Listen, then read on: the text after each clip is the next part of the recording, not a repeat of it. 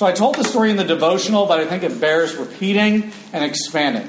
So Disney used to tell rescue stories. Okay, Disney used to tell rescue stories.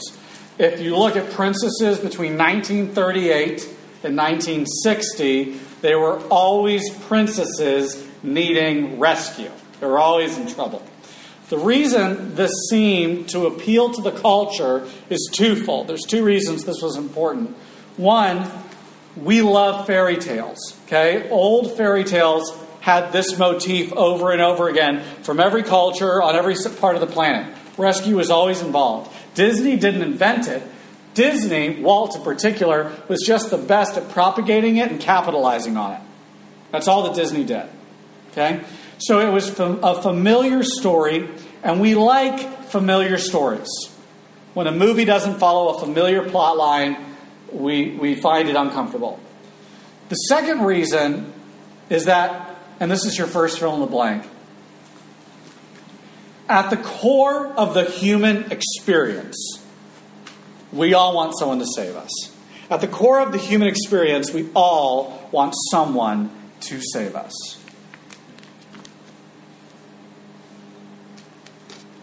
Save us from debt. You'll experience this when you have money. Save us from loneliness, from boredom, from abuse, from feeling worthlessness. In the hearts of man lies the desire for something whole. In the hearts of man lies the desire for something whole. And if you remember last week's talk, it is impacted by what identity people place on us from the world. Remember that loop? or what identity we pull out of the world, namely what we try to drown out the loop. To put it simply, in its simplest form, it's this rescue is in us. Rescue is in us. In the stories of fairy tale land, there is a princess needing rescued. The reason she needs rescued varies, of course. Parents' poor decision in choosing a step parent. She's born with certain deformities or nonconformities. She's impoverished. Someone else has spoken words over her that determines her identity from without. But she needs rescuing. She needs a rescuer. Now, boys, don't think you're out of this just because it's a princess and not a prince. Okay? It's only a princess because that's the fairy tale. Men have fairy tales too, where they need rescuing. Luke Skywalker would have died on that trench run without Han Solo, right? Frodo would have died scaling that mountain and going through Shelob's lair if it wasn't for Sam. Men have their need of rescue too, and it's all throughout our literature. But either way, our fairy tales are what reflects our culture and what reflects our culture's call for a rescuer. But the story, story typically ends at the rescue. It gets to the end, they rescue the princess, and they live happily ever after. I said it in the devotional, I'll say it here. It's boring. Okay, I said it. It's boring. It's boring. Come at me. Okay? It's just boring. I loathe those stories. It's just boring. Because to me, it doesn't reflect real life. Okay? Take Cinderella. Okay? The human condition. Just, I know the human condition, right? You're telling me a couple with major history of identity problems doesn't have problems they need to overcome in marriage, right? She is from a family that abused her after a father that made an awful spouse choice dies. And she's going to be fine with a prince who does, couldn't find a date. So his daddy had to organize a ball. He doesn't like any of the girls that show up until some blonde walks into the back. He spends the evening talking with her, right? Falling in love, but he has such bad social skills he forgets to introduce himself, right? And we know this because after you introduce yourself, they tell you your name, but he doesn't know her name when she runs away when the stroke of bell strikes midnight. That's why he doesn't go look for Cinderella. He goes to look for the girl with the small shoe size, right? So he sends out a shoe salesman into the kingdom, hoping that no one else has her size shoe in the whole entire kingdom to make sure that he. Can... Do you see the problem here? This guy's messed up. She's messed up. You're telling me they'll happily ever after after they drive off into the pumpkin carriage? No way. No way. There's no way. I'm hoping he knows her name by the wedding day, right? Like, that's my hope for that story. We end the fairy tale midway through the real story, or at the very beginning of the exciting part. My brother David, he's very funny. All Swansons are. Most of you know this by now. So he was at a screening of the Passion of the Christ when it came out. That's the story of the crucifixion of Jesus. Some of you have heard me tell this, story, tell this story. Spoiler alert for the Passion of the Christ. Jesus dies at the end. Okay. Um, he rescues his bride through the death on the cross.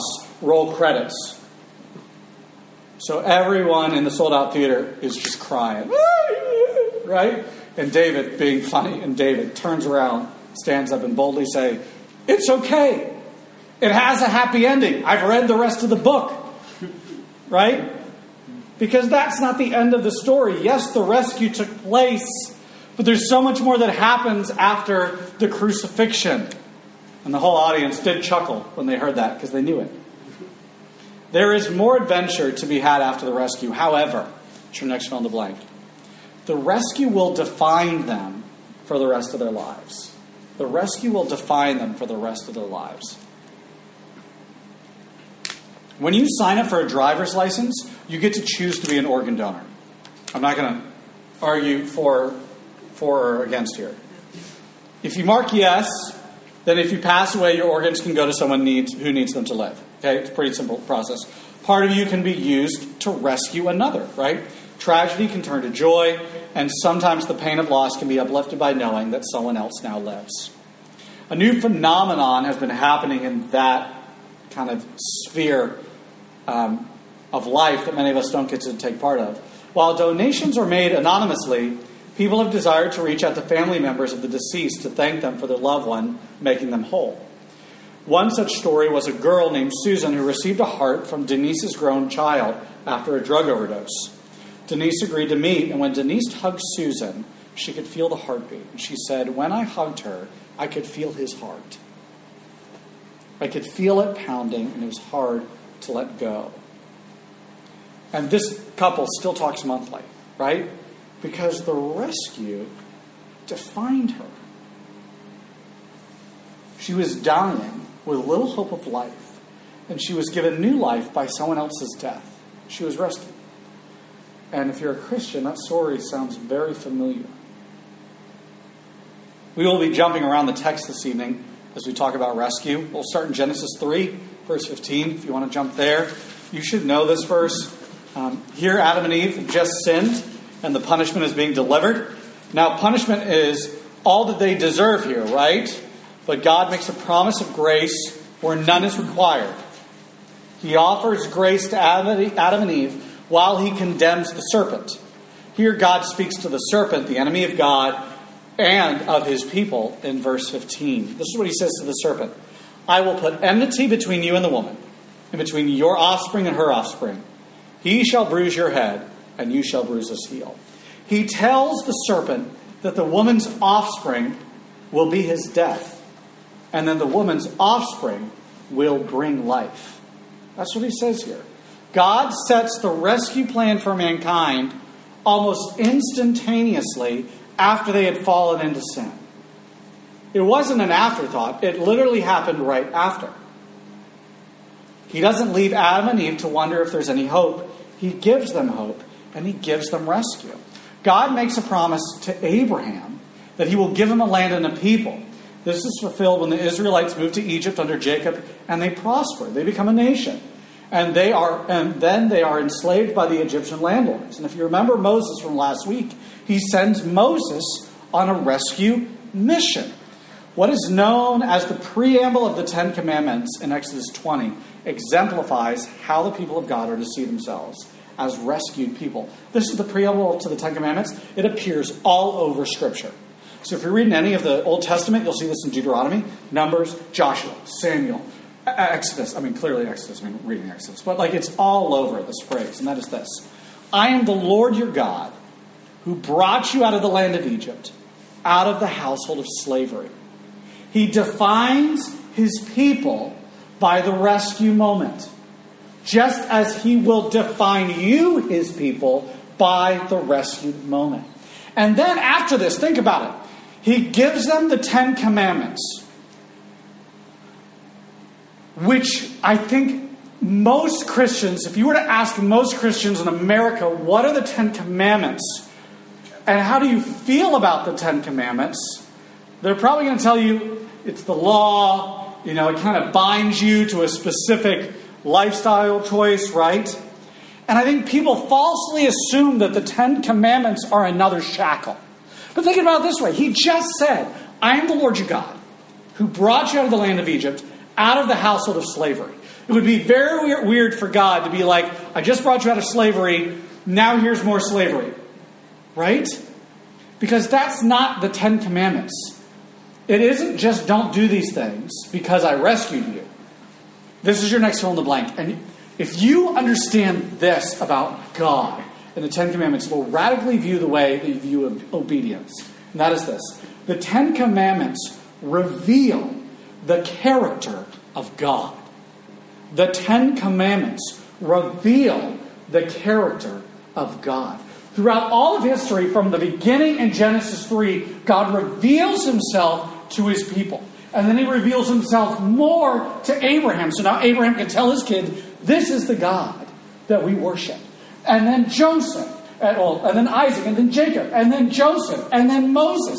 And they all get to say, This is who we are, and this is the God we serve. And finally, we get to this mountaintop experience, literally, mountaintop experience, where he says, This is who I am. When I was talking to you, Moses, on the burning bush on the mountain here, and I said, I am who I am, this is literally who I am the Ten Commandments. This is what it is. Think about it this way you will not find peace in any other gods. It's who I am. I want to give you rest. I'm the God of rest. A whole day of it. Every week. I want you to have a good relationship with your family. Honor your father and mother. I want you to bring life to the world. That's the promise to Abraham, right? Not take it. Do not murder. I want you to be loyal to your mate and not succumb to the flesh. Do not commit adultery. I want you to be loyal. I want you to be a truth teller because that's who I am. I want you to be a giver of things, not a thief of things. Do not steal. I want you to not be bitter over what you don't have but be grateful for what you do. Do not covet. The Ten Commandments are not a shackle to the law, they essentially reveal the character of God. I want you to be like me. That's what God's saying to his people here. I want you to be like the God of rest, the God of family, the God of life, the loyal God, the God of truth, the giver of gifts, and the grateful God. I want you to be those things. That's who I am. Want you to have that too. I've rescued you to that. And this is your next fill in the blank. I've rescued you from slavery and to a good life. If you do these things in the world, people are going to like you. Let's just be real, right? Oh, you don't murder people. Yeah, I'll be your friend, right? Oh, you don't steal from people on a regular basis. Yeah. Hey, here are my things. You can hang out and play with my toys, right? Because I know you're not going to steal. Oh, you don't lie like like a you're not a serial liar. Let me tell you some deep dark secrets about myself because I know you're not just going to blabbing it to the world if you tell other people. If if if I open up myself here. These are good things. He has given you a good life. But we are the princess, if you remember from the devotional, that complains about the castle and the food and the prince, right? We seek our own kingdom, and in the process, we find burden after burden. The people of Israel did this. But because the God of the Ten Commandments is a rescuer, he didn't give up on his bride, but pursued her throughout the Old Testament, and the rescue mission took place with his son Jesus. Turn with me to John 12. John 12. It's a longer chapter. We're going to be in verse 44, John 12.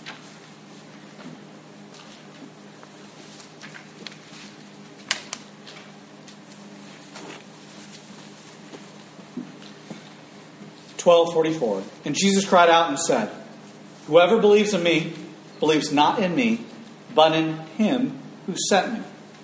And whoever sees me sees him who sent me.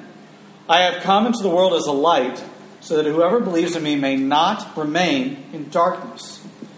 If anyone hears my words and does not keep them, I do not judge him, for I did not come to judge the world, but to save the world. And the one who rejects me and does not receive my words has a judge. The word that I have spoken will judge him on the last day. For I have not spoken on my own authority, but the Father who sent me speaks sent me has himself given me a commandment what to say and what to speak. And I know that his commandment is eternal life. What I say, therefore, I say as the Father has told me. He's talking about here that he's been sent into the world on a rescue mission by the Father for your sake and mine. It's the last fill in the blank. The prince was sent by the king to rescue his bride. The prince was sent by the king to rescue his, his bride. It is the ultimate love story. This is the eternal love story. Before the foundation of the world, God chose to rescue you out of the dominion of darkness and transfer you into the kingdom of his beloved Son. You're no longer slaves to sin, as Romans 6 6 says. But we're children of obedience now, 1 Peter 1.14. Obedience to what? Right? To the law given to Moses. To remind us that God too has delivered us out of the bondage of the slavery of sin. So when you read that preamble to the Ten Commandments, right? Out of the bondage of Egypt. Our Egypt is, is just our sin. Right? Freed us out of the bondage of the slavery to sin, as the Israelites were slave in Egypt. So we are slaves to the kingdom of the serpent. But God has freed us from that and has freed us to life with Him. Understanding that you are rescued is the first part to finding you. And we're going to talk about this in the weeks to come the first part to rescuing others.